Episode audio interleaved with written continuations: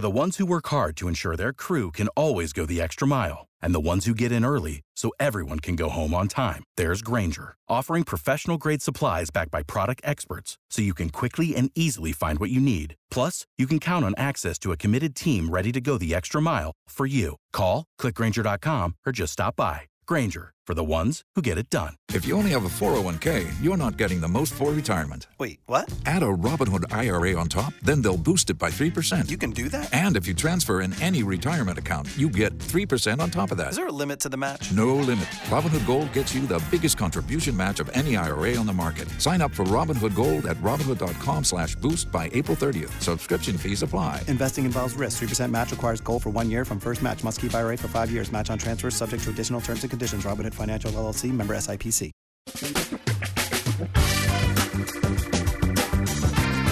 Asculți uh, Antreprenori care inspiră, podcastul în care aducem în fiecare săptămână alături de noi antreprenori din România și din diaspora, sportivi de top, trainer, coach, proprietari de afaceri și tineri antreprenori aflați la început de drum.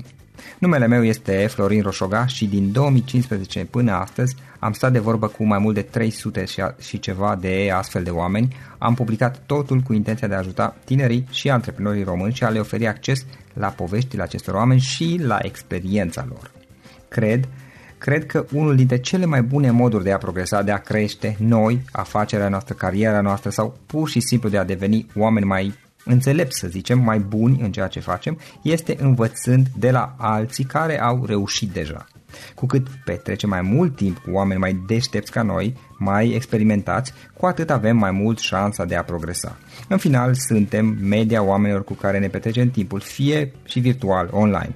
Iar podcastul Antreprenor care inspiră îți oferă ocazia să petreci timp cu oameni de la care poți învăța, pentru a deveni și tu un antreprenor care la rândul tău să inspiri pe ceilalți.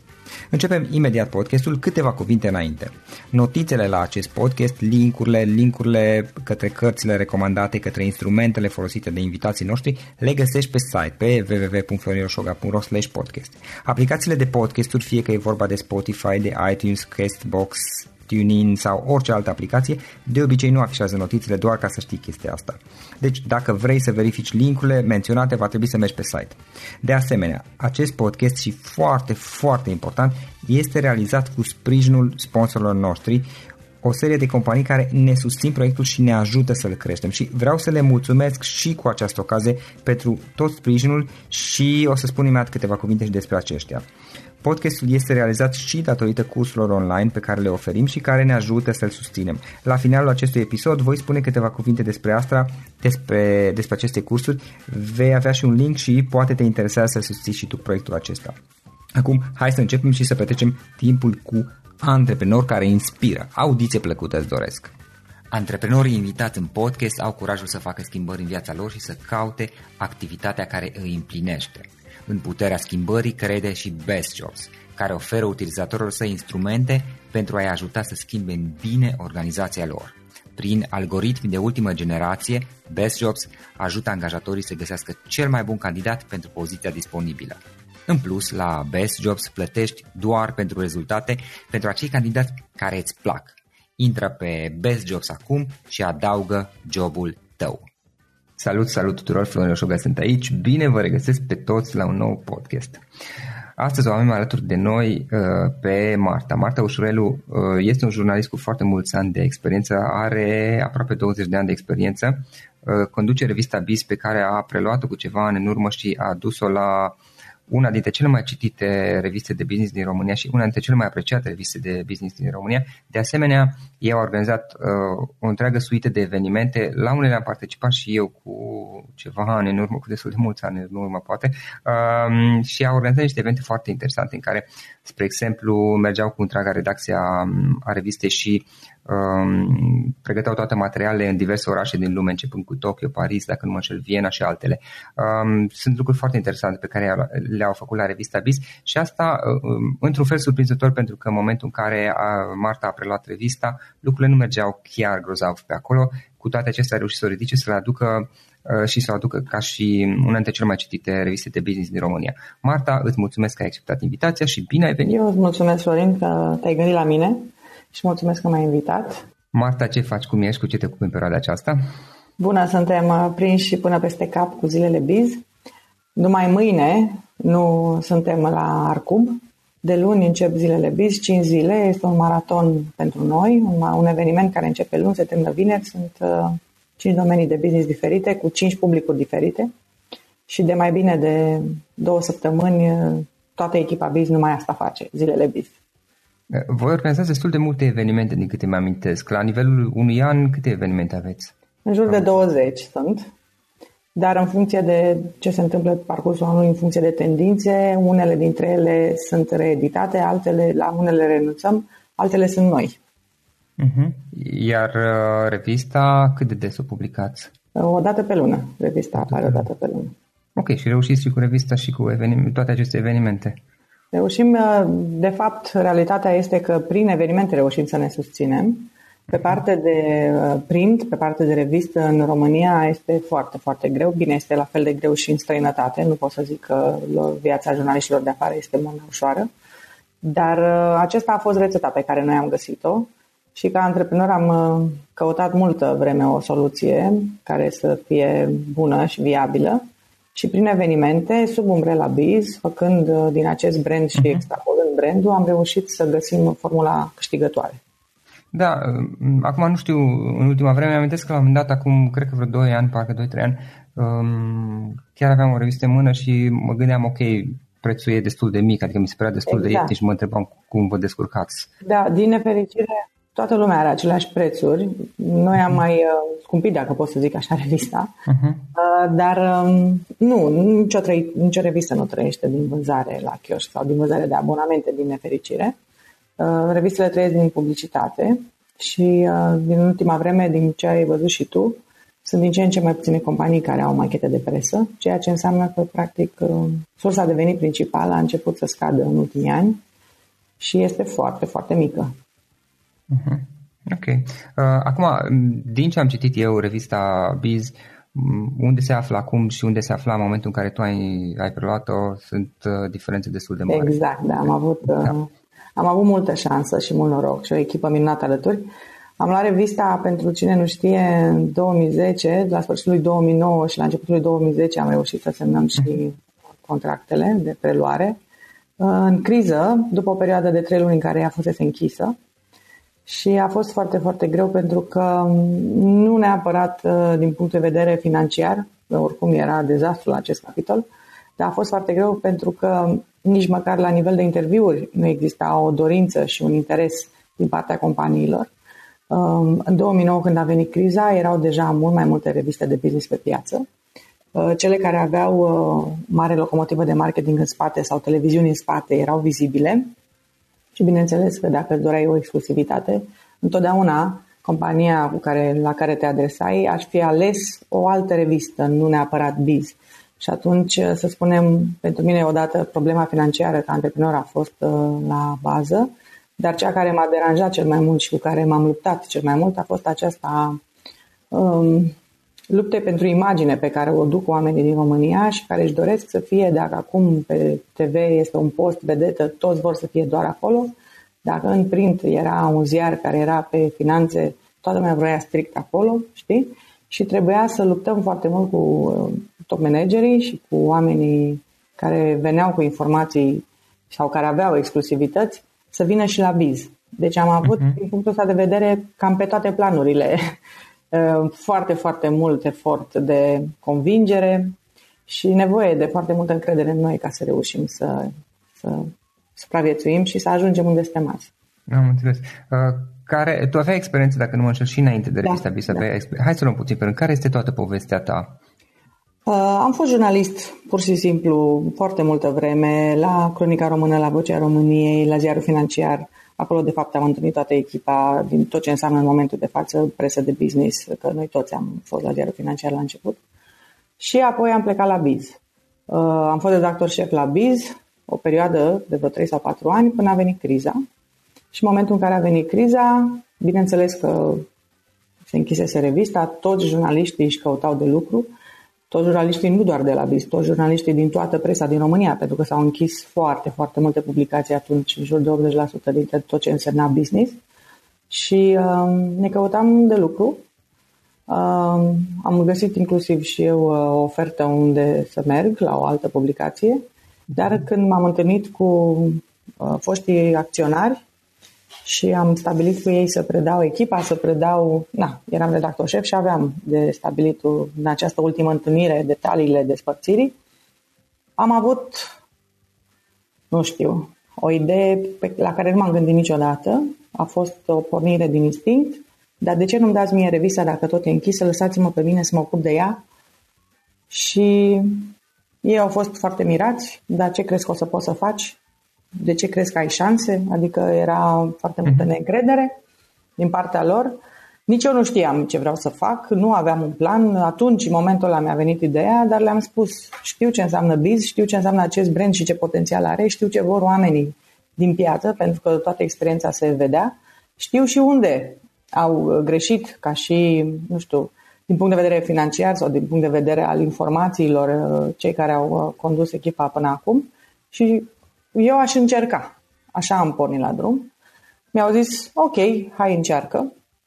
Bine, și tu ai preluat o calitate de... Nu, asta a fost discuția inițială. Nu știam că eu trebuie să iau și acțiuni, că eventual o să mi se ceară și bani. A fost acea pornire pe care am avut-o, pur și simplu, lăsați-mă să mă ocup de ea. M-am dus acasă, m-am sfătuit și eu cu soțul meu și am zis, uite, nu mai plec la publicația cealaltă, unde mi se oferise și un salariu destul de bun, rămân la Biz și iau o revistă. Și el mi-a zis, bine, dar cum adică să iei tu revista? Că o să-ți ceară bani pe ea, adică nu o să ți-o dea nimeni gratis.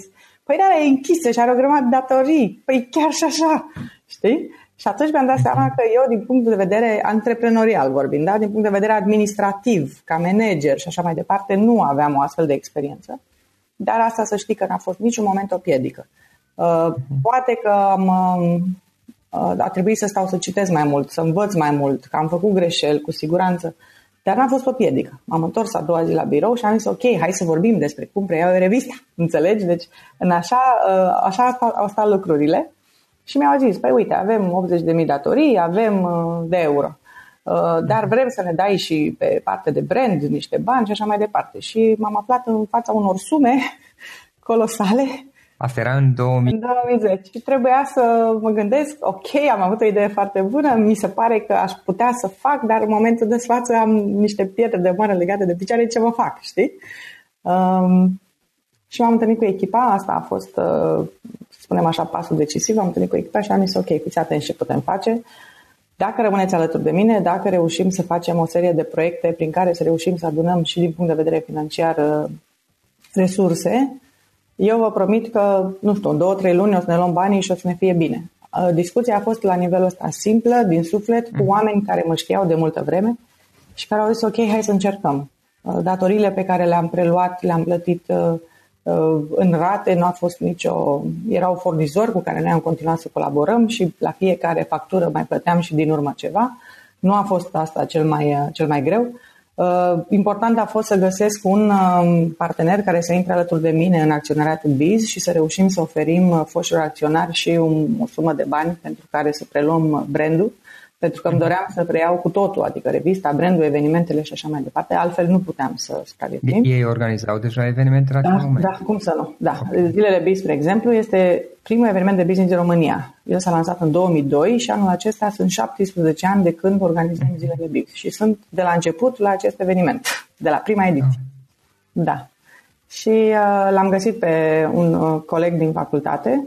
Așa este în viață, m-am întâlnit cu mai mulți antreprenori mari, uh-huh. business angels, și la o întâlnire așa prietenească și cu frustrări, uite cu câți m-am întâlnit și nu mi-au dat niciun răspuns, el mi-a zis, da, câți bani îți trebuie? Și a zis, da, ok, hai că intru eu, că știu ce înseamnă o revistă, știu ce înseamnă uh-huh. pentru el care are și o tipografie, o să fie ca o vitrină pentru mine, este foarte important uh-huh. să mă asociez, era important și pentru mine să găsesc un partener cu care să pot discuta, pentru că e mai greu decât într-o căsnicie. Este vorba strict de bani, strict de decizii, de orgolii. Asta înseamnă să ai un partener de business și atunci, nu știu, am simțit că toate planetele se aliniază, am simțit că așa a fost să fie și așa s-a întâmplat. Suntem parteneri și la anul facem zece ani de când am preluat revista Biz, zece ani de antreprenoriat.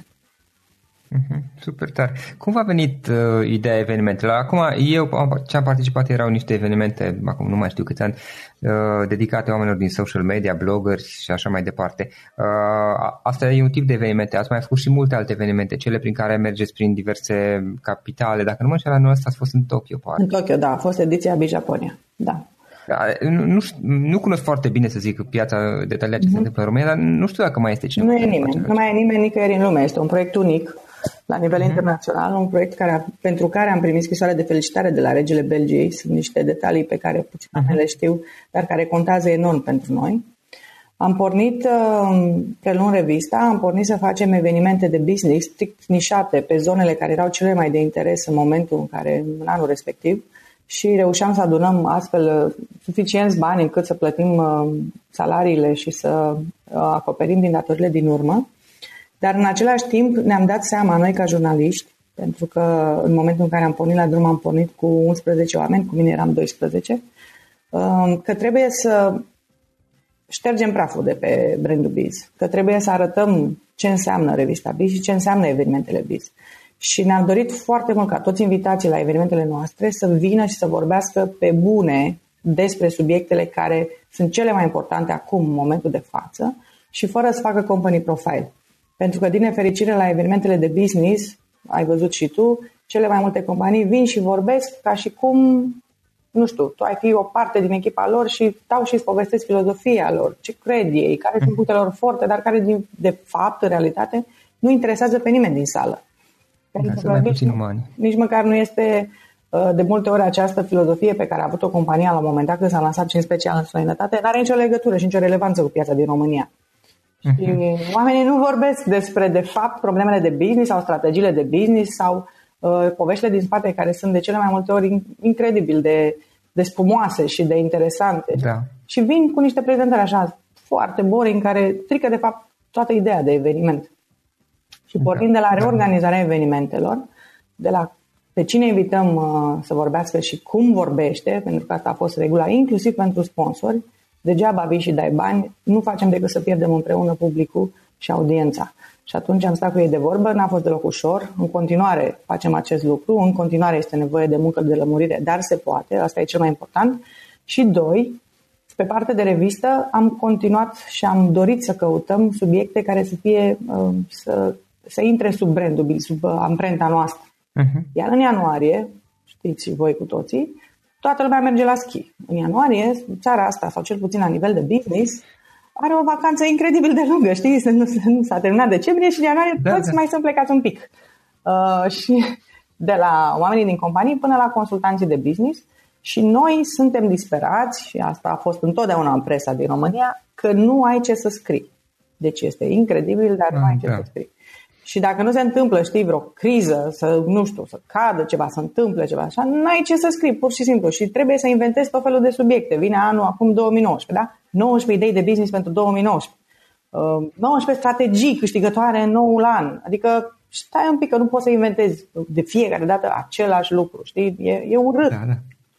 Și așa ne-a venit ideea în două mii zece, ok, ce scriem noi în ianuarie? În două mii zece era o situație foarte tensionată în Europa, totul se decidea la, se decidea la Bruxelles, inclusiv Europa ca și entitate era sub semnul întrebării și ne-a venit ideea, hai să mergem la Bruxelles, hai să mergem să vorbim cu oamenii de la Comisia Europeană și să vedem ce se întâmplă cu România, cu Europa, cu criza, cu euro, pentru că șaptezeci la sută din legislație în momentul ăla se făcea la Bruxelles, știi? Și de la o idee pe care am discutat-o în jurul mesei din sala de conferințe și cu nervi, cu cine vorbim și ce scriem în ediția următoare, am început să trimitem mail-uri, să solicităm întrebări, solicitări de întâlniri și vreau să zic că am primit patru sau cinci aprobări de interviuri. Am zis ok, pleacă doi jurnaliști, dar dacă pleacă doi jurnaliști, hai mai trimiteți niște solicitări, că da, facem mai multe materiale. Și am primit foarte multe răspunsuri și am zis ok, dacă pleacă trei jurnaliști și cu un fotograf, hai să plecăm toți. Și așa s-a întâmplat, așa a apărut BizWord, așa se cheamă proiectul. Prima ediție a fost la Bruxelles, ne-am mutat toată redacția la Bruxelles. Asta era când, în ce an? În două mii zece. Am avut marele noroc să vorbim cu Blue Air, era cineva deschis la minte și ne-a oferit biletele de avion. Să nu vă închipuiți că este uh, ușor, este foarte complicat să pleci doisprezece oameni. În primul rând îți trebuie bilete de avion. Le-am găsit, a fost uh, minunat, am avut suportul lor. dar ne trebuia cazare.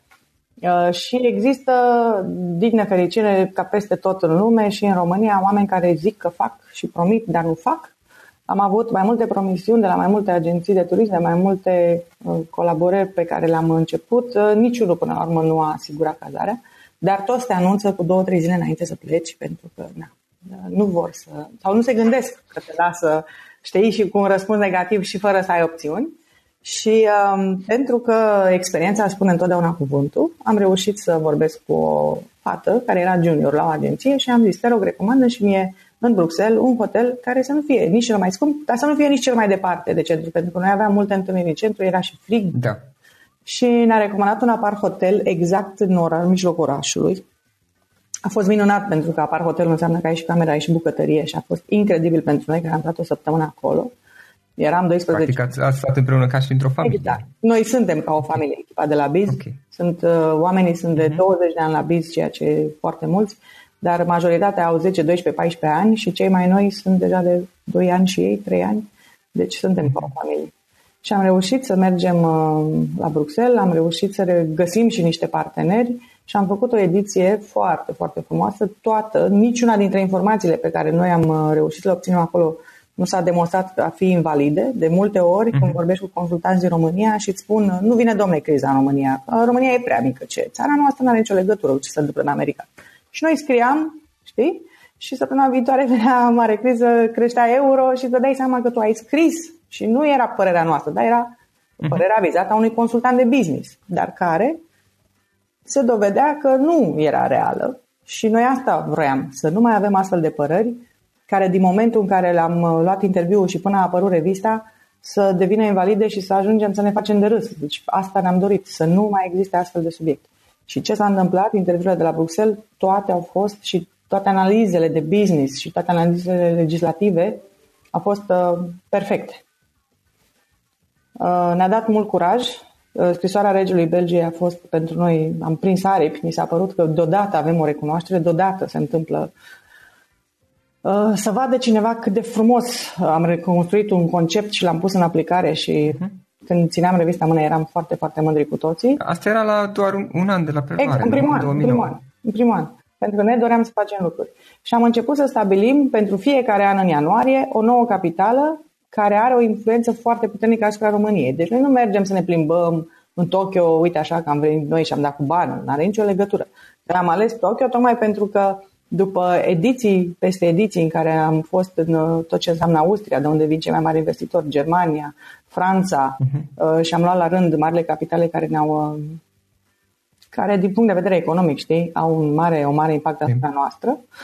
Uh, am zis că e timpul să vorbim și despre cum ar trebui să arate viitorul și ce înseamnă tehnologie cu adevărat și ce înseamnă strategie și gândire eficientă. Și Tokyo este, Japonia este acest exemplu, este o altă planetă. Vă recomand, dacă n-ați fost, încercați să mergeți, este incredibil ce se întâmplă acolo. A fost foarte greu, pentru că sunt costuri foarte mari, este o țară departe, aflată departe, dar a fost o experiență incredibilă, incredibilă și ne-am, ne-am bucurat foarte tare că am avut alături de noi parteneri și că oamenii au fost interesați, iar subiectele au născut foarte, foarte mult interes. Noi când facem aceste proiecte mari, care sunt și eveniment și ediție tipărită a revistei, scriem foarte mult în social media, toată echipa postează ce interviuri are, unde s-a dus, cu cine s-a întâlnit și ținem foarte aproape. Știi, Marta, chiar este un gen de subiect care și atrage, adică exact, la, da. L-ați ales foarte inspirat da, până la urmă. Da. Păi asta ne-am dorit, ne-am dorit să fim autentici, ne-am dorit să venim cu subiecte care să intereseze publicul. Dacă îmi place doar mie... Vă ajute pe partea de promovare cu costuri mai reduse. Exact, da. Dacă îmi place doar mie un subiect, nu înseamnă că e bun, da? Nu înseamnă că e rău, dar dacă nu-l interesează pe citor, degeaba l-am făcut.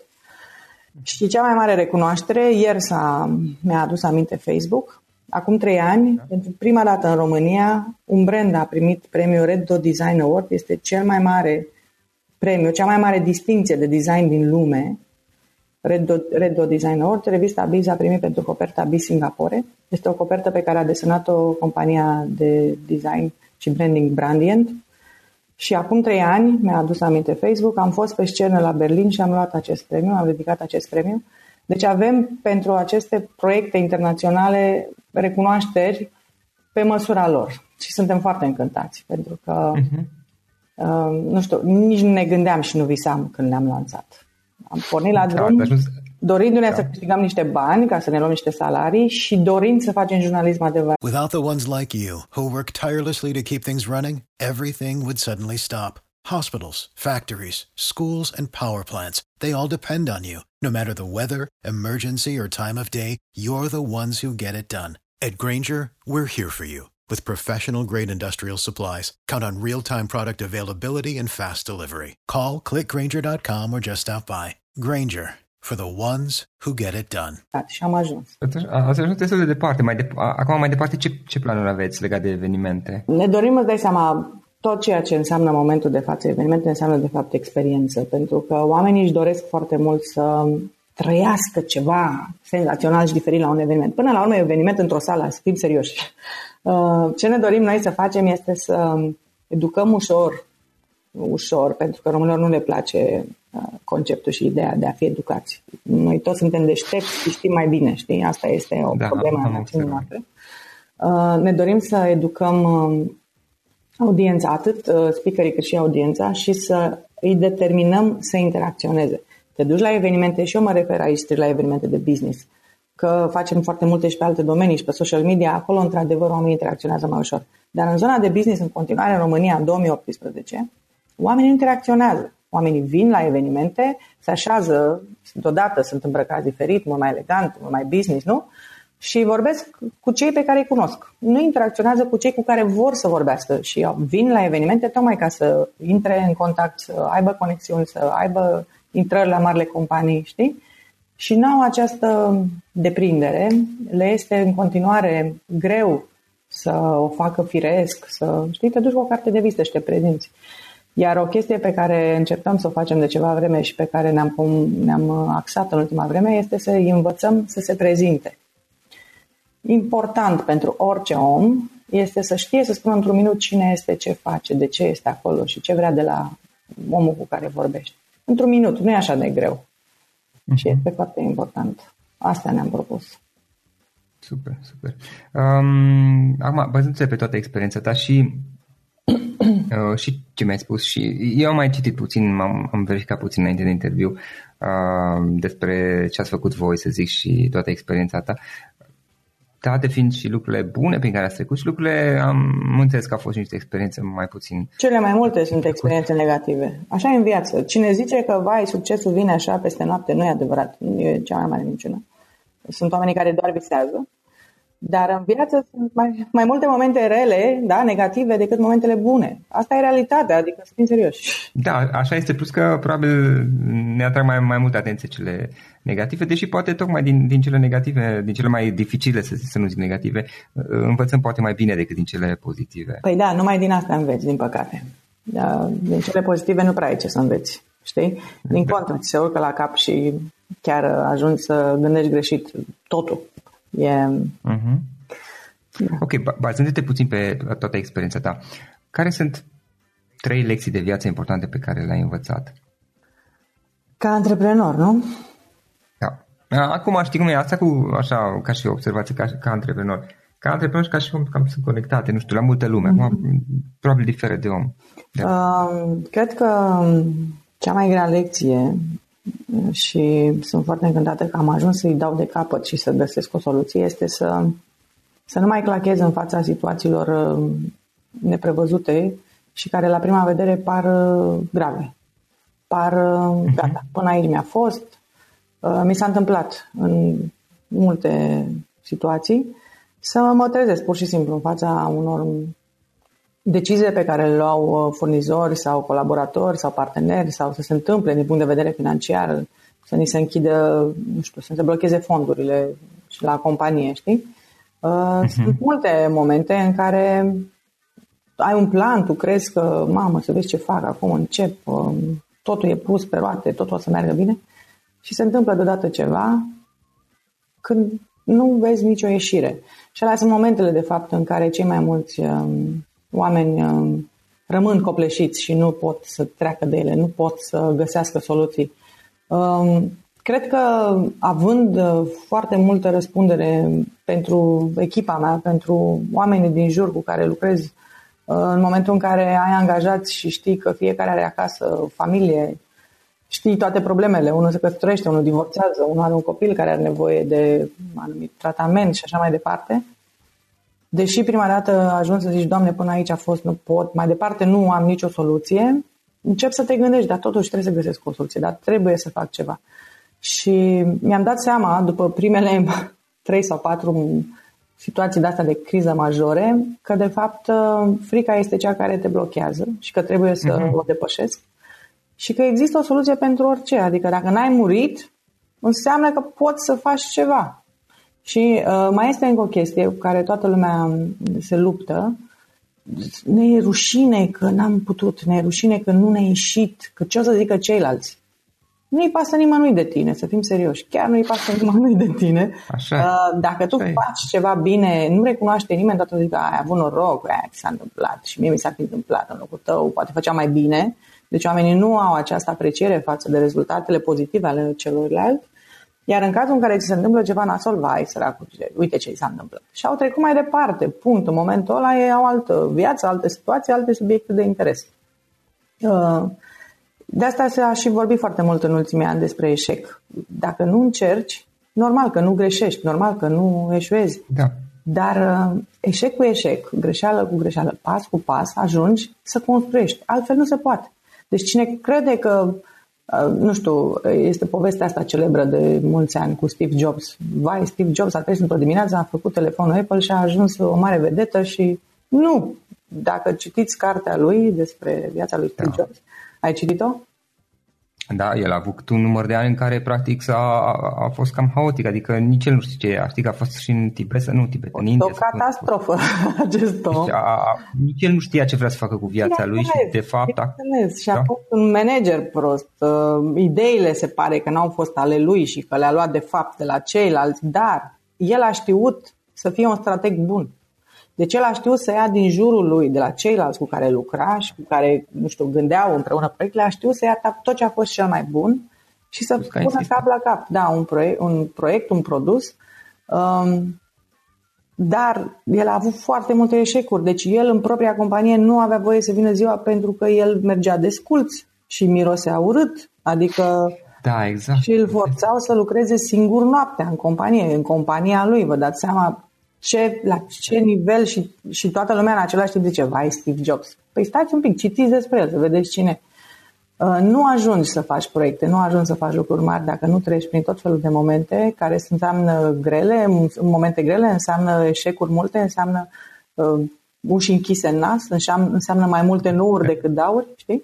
Pentru da, unii înseamnă nebunie. Permit, da, dacă permiți să intervin, Marta, și să știi că nu e doar la... la Steve Jobs, adică dacă te uiți la toate geniile, Enzo nu? Ferrari, Enzo Ferrari, Rockefeller și, și mulți, am, am citit ceva biografii, sunt foarte asemănătoare da, lucrurile da. astea. Nu e că niciunul nu a avut de la început un plan clar. Da. Toți au avut și... Sunt foarte puțini Na, au făcut... cei care au un plan clar și ăștia sunt de fapt, cei mai mulți sunt top manager C E O. Sunt oameni care intră într-o companie la o vârstă destul mm-hmm. de fragedă și care își dau seama că în marile companii multinaționale există o rețetă. Oamenii ăștia sunt nu neapărat vizionari, cât foarte buni strategi. Și ei zic așa, dacă îmi fac de aici până aici jobul bine, pot să iau poziția următoare, salariul următor și ei își fac un plan de carieră, ceea ce pentru mulți, știi, este o prostie sau nu e deloc luat în seamă și în zece ani își propun să ajungă C E O. Și se întâmplă și știu cazuri, am chiar o fost o colegă care exact uh-huh. a făcut, dar asta a urmărit. Acum, sincer... Dacă sunt sau nu fericiți, dacă asta și-au dorit sau nu, știi că în viață pornești asta cu un gând, exact, pornești cu un gând și ajungi să fii într-o mare companie, să ai o funcție foarte mare și să-ți dai demisia să te duci să faci gogoși sau să faci pictură pe da, porțelană. Sau...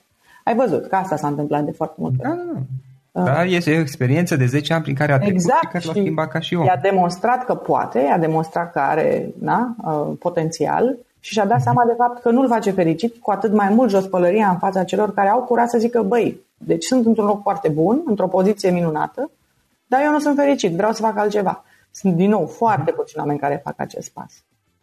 Da, uite, am și eu un exemplu acum în cap și nu pot să dau nume de companie. Este chiar un bun prieten cu care am lucrat în, într-un domeniu similar acum vreo zece ani. Uh, între timp el a mers și este în conducerea unei companii foarte mari din România. probabil că acolo se va și pensiona, este foarte, foarte, foarte bun în ceea ce face și nu vrea să plece într-o altă companie, deși ar putea să meargă și în afară, dar este ceea ce, chiar dacă este dificil, obositor și așa mai departe, el vrea să se, să, să-și dea toată cariera pentru companie și compania îl apreciază și e ok. Da, asta și mie. E adevărat că și-a cam distrus viața familială, dar asta e altă poveste, pentru el este în regulă și câtă vreme el se simte ok, asta este da, o, mare, e o mare greșeală pe care o fac toți oamenii care pun mai presus cariera. Când pui cariera, business-ul tău, pasiunea ta mai presus de viața personală, îți dai seama la un moment dat că ai nevoie de acel echilibru. Și că oricât de bun ești tu pe zona ta profesională, dacă n-ai și uh, o viață personală care să te ajute să te echilibrezi, uh, ceva nu e bine și o să se vadă în toate acțiunile viitoare. Și de aceea foarte mulți regretă și prea târziu își dau seama că au pierdut familia, cum zici tu și de prietenul tău. Este vorba despre educație și este vorba de a fi cu picioarele pe pământ, știi, chiar dacă capotul e departe sus în nori. Uh, pentru că de multe ori se termină și cariera, se termină și business-ul sau ai momente când ai nevoie de cineva și constați că nu e nimeni lângă tine.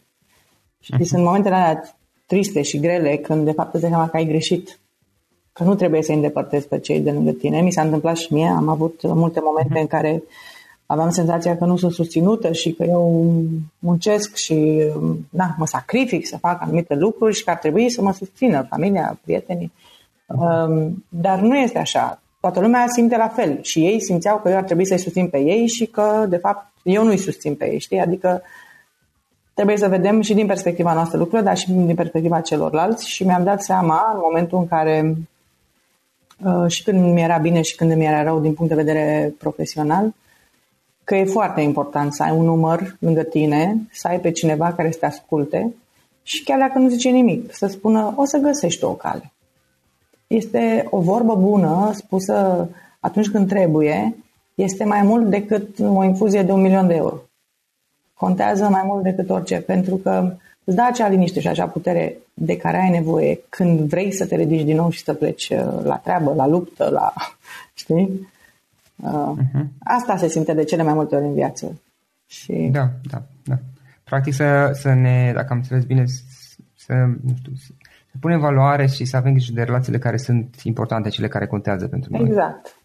E, e important să ai alături de tine atât prieteni care să fie foarte direcți, dar să o zică fără să te dărâme, da? Să nu zică adevărul urât și să te îngroape, și familie care să te ajute să-ți găsești liniștea și pacea pentru că ai nevoie dacă vrei să... Și mai ales antreprenorii, pentru că ăsta este cel mai agitat domeniu, simt mereu că sunt în repară pe o parte business-ul ca de altceva. Așa se întâmplă, ca la o mașină, știi?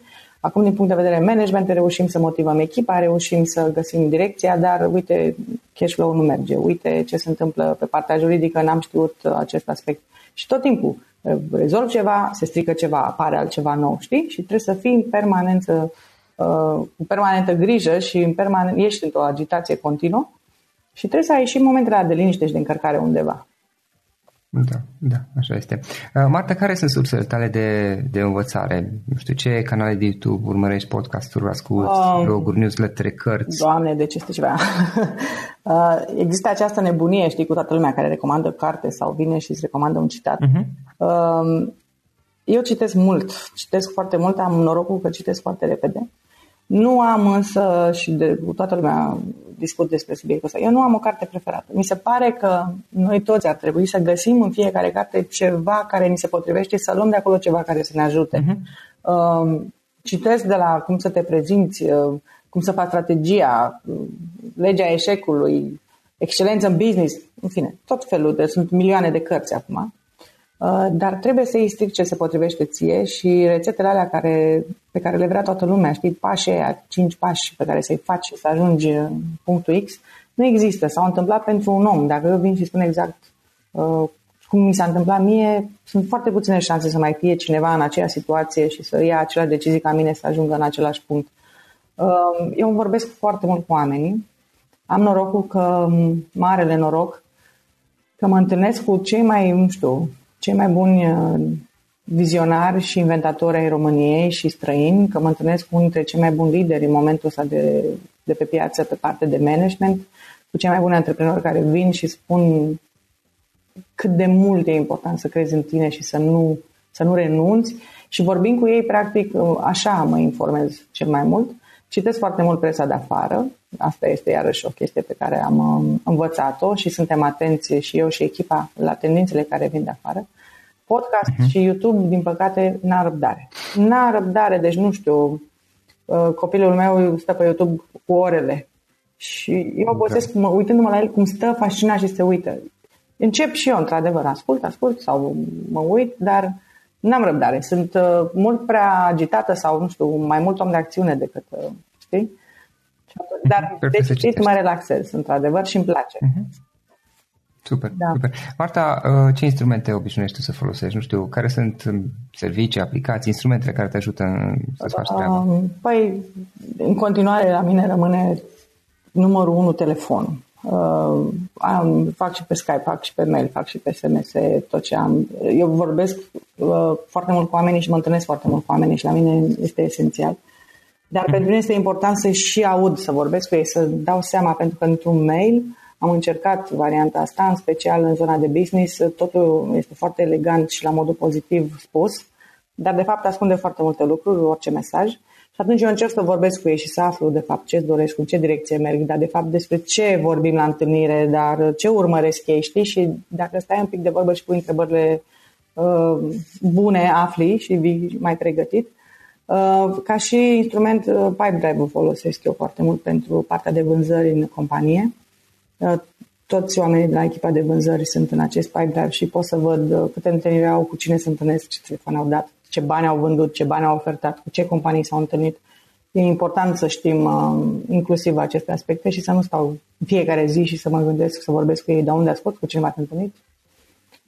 Plus că sunt foarte multe companii care în funcție de domeniul care activează, în funcție de zona lor de interes, când fiecare an există și o anumită nișă pe care merg anumite și sau strategie pe care o și-o alege compania, mă ajută să țin aproape de echipă și să venim cu cele mai bune propuneri pentru partenerii noștri de vânzări, la asta mă refer.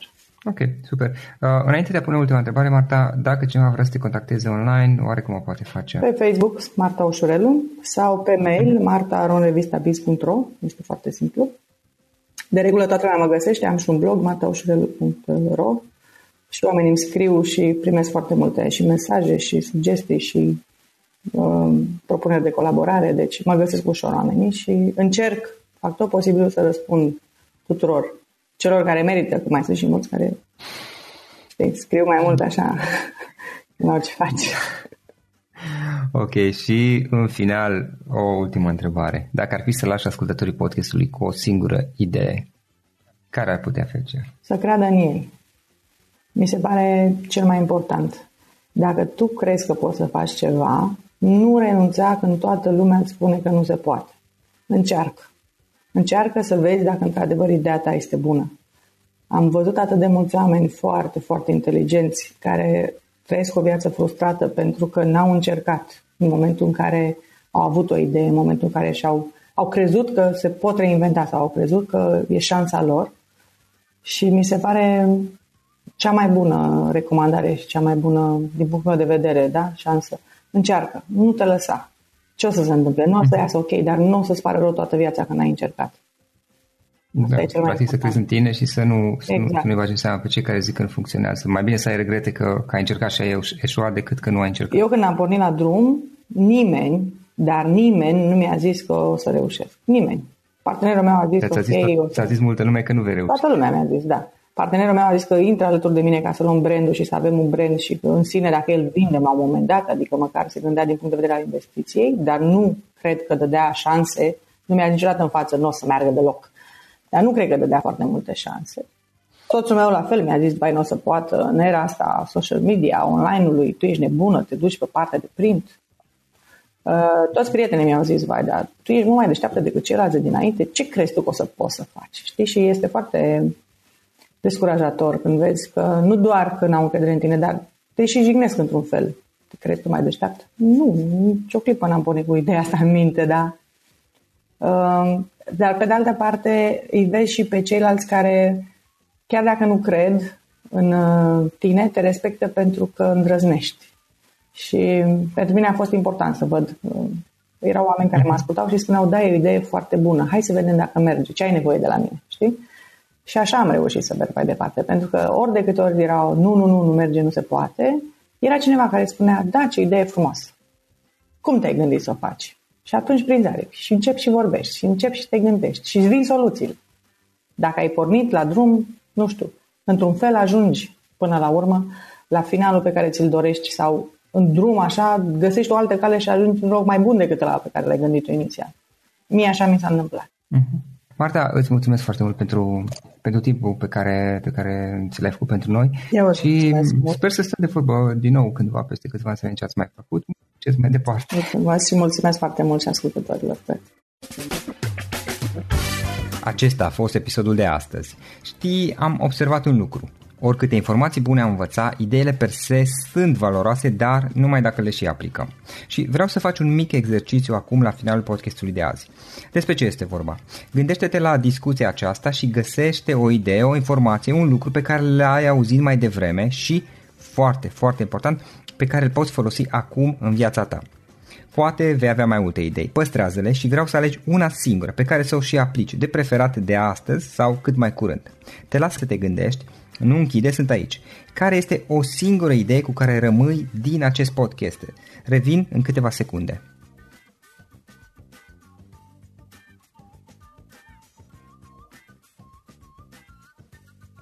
Bun.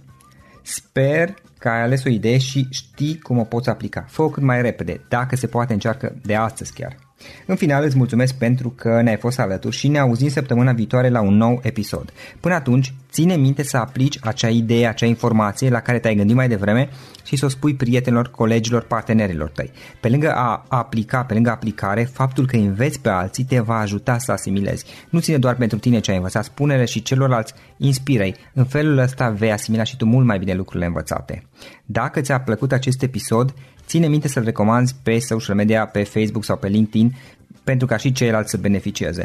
Găsești acest episod cu toate linkurile menționate, cu notițele lui și celelalte episoade publicate până acum pe w w w punct florinroșoga punct r o slash podcast. Vreau să mulțumesc și sponsorilor noștri care ne ajută în fiecare săptămână, ne ajută să creștem podcastul Antreprenor care inspiră. Dacă reprezinți o companie și ești interesat să colaborăm pentru promovări sau colaborări, aștept mesaje la florin arond florinroșoga punct r o. În final, iată cele mai importante linkuri. florinroșoga punct r o slash podcast. Aici găsești toate sutele de interviuri și podcasturi publicate, le poți asculta sau descărca oricând vrei. Așadar, florinroșoga punct r o slash podcast. Un alt link important este florinroșoga punct r o slash curs. Aici găsești toate cursurile mele. În ultimii ani, pe măsură ce am stat de vorbă cu sute de antreprenori, am publicat mai multe cursuri online cu lecțiile învățate de la ei sau din experiența mea. Te așteaptă aici zeci de cursuri și ghiduri utile care te ajută să începi o afacere online, să-ți administrezi mai bine timpul, să dezvolți abilități personale și un mindset precum au invitații podcastului meu. Toate cursurile sunt online, disponibile de oriunde din lume, la orice oră pe dispozitivul tău, fie că e vorba de telefon, tabletă sau computer. Și când faci comanda, nu uita să folosești codul de reducere pe care l-am anunțat în podcast. Află mai multe pe florinroșoga punct r o slash curs. Și o ultimă recomandare, florinroșoga punct r o slash cărți. Aici vei găsi rezumate de o pagină la majoritatea cărților recomandate în podcast și la multe alte cărți de antreprenoriat, dezvoltare personală, afaceri, marketing, psihologie practică. Sunt rezumate și conțin sumarizate cele mai importante idei ale cărților, astfel încât să-ți dai seama dacă vrei să citești o anume carte sau nu. Așadar, florinroșoga punct r o slash cărți și găsești rezumate la sute de cărți acolo. Ne auzim săptămâna viitoare la un nou podcast. Până atunci, îți doresc o săptămână excelentă. Pam, pam! For the ones who work hard to ensure their crew can always go the extra mile, and the ones who get in early so everyone can go home on time, there's Grainger, offering professional-grade supplies backed by product experts so you can quickly and easily find what you need. Plus, you can count on access to a committed team ready to go the extra mile for you. Call, click grainger dot com, or just stop by. Grainger, for the ones who get it done.